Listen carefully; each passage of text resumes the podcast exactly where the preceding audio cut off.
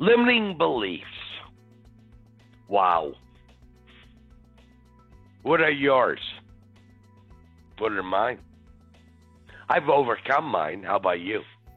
Number one, I cannot overcome my limiting beliefs until I identify what they are. Here in my 30 years of coaching top business people, not just real estate agents, but top small business leaders, even. Okay, here are the most profound limiting beliefs. I'm not worth making that kind of money. Who the heck? That's stinking thinking, folks. Who told you that? Why are you buying into that lie? You are worth anything you want to be worth.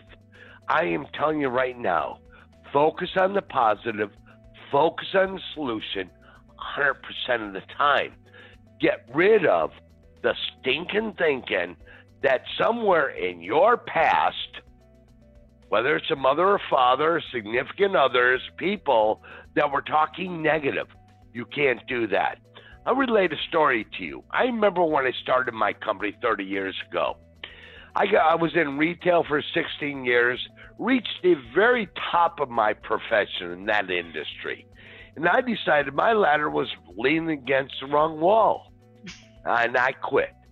This was the late 80s, and I was making six figures, folks. Everybody thought I was crazy to leave that position. I saw a vision. I believed in my vision. I talked to my godfather, Uncle Jack.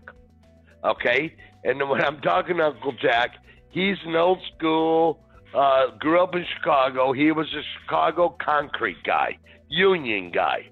When I talked to my Uncle Jack, he said, Robert, you need to get a real job. You can't do something on your own. You got to work for a company.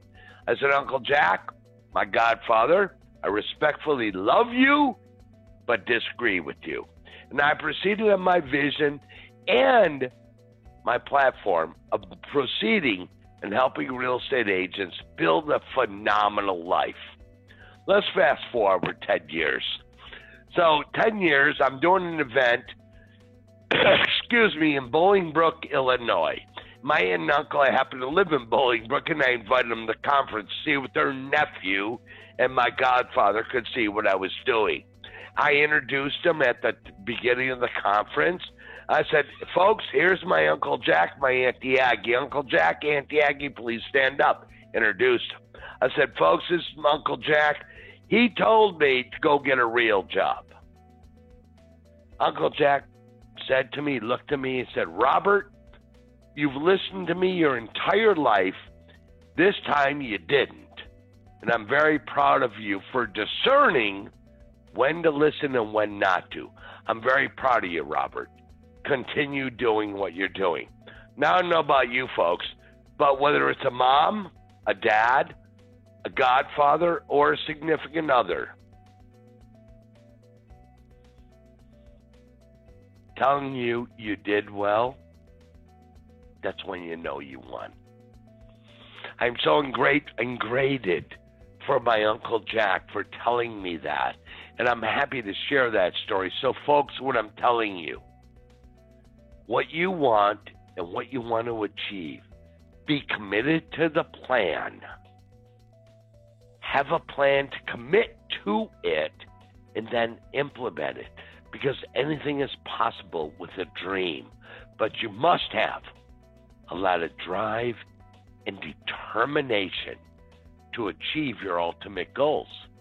I'm happy to help anybody with the doubters in your life because I always say eliminate the negative people in your life because those are the people that are jealous of what your aspirations are and the success you ultimately will achieve when you eliminate the negativity in your life.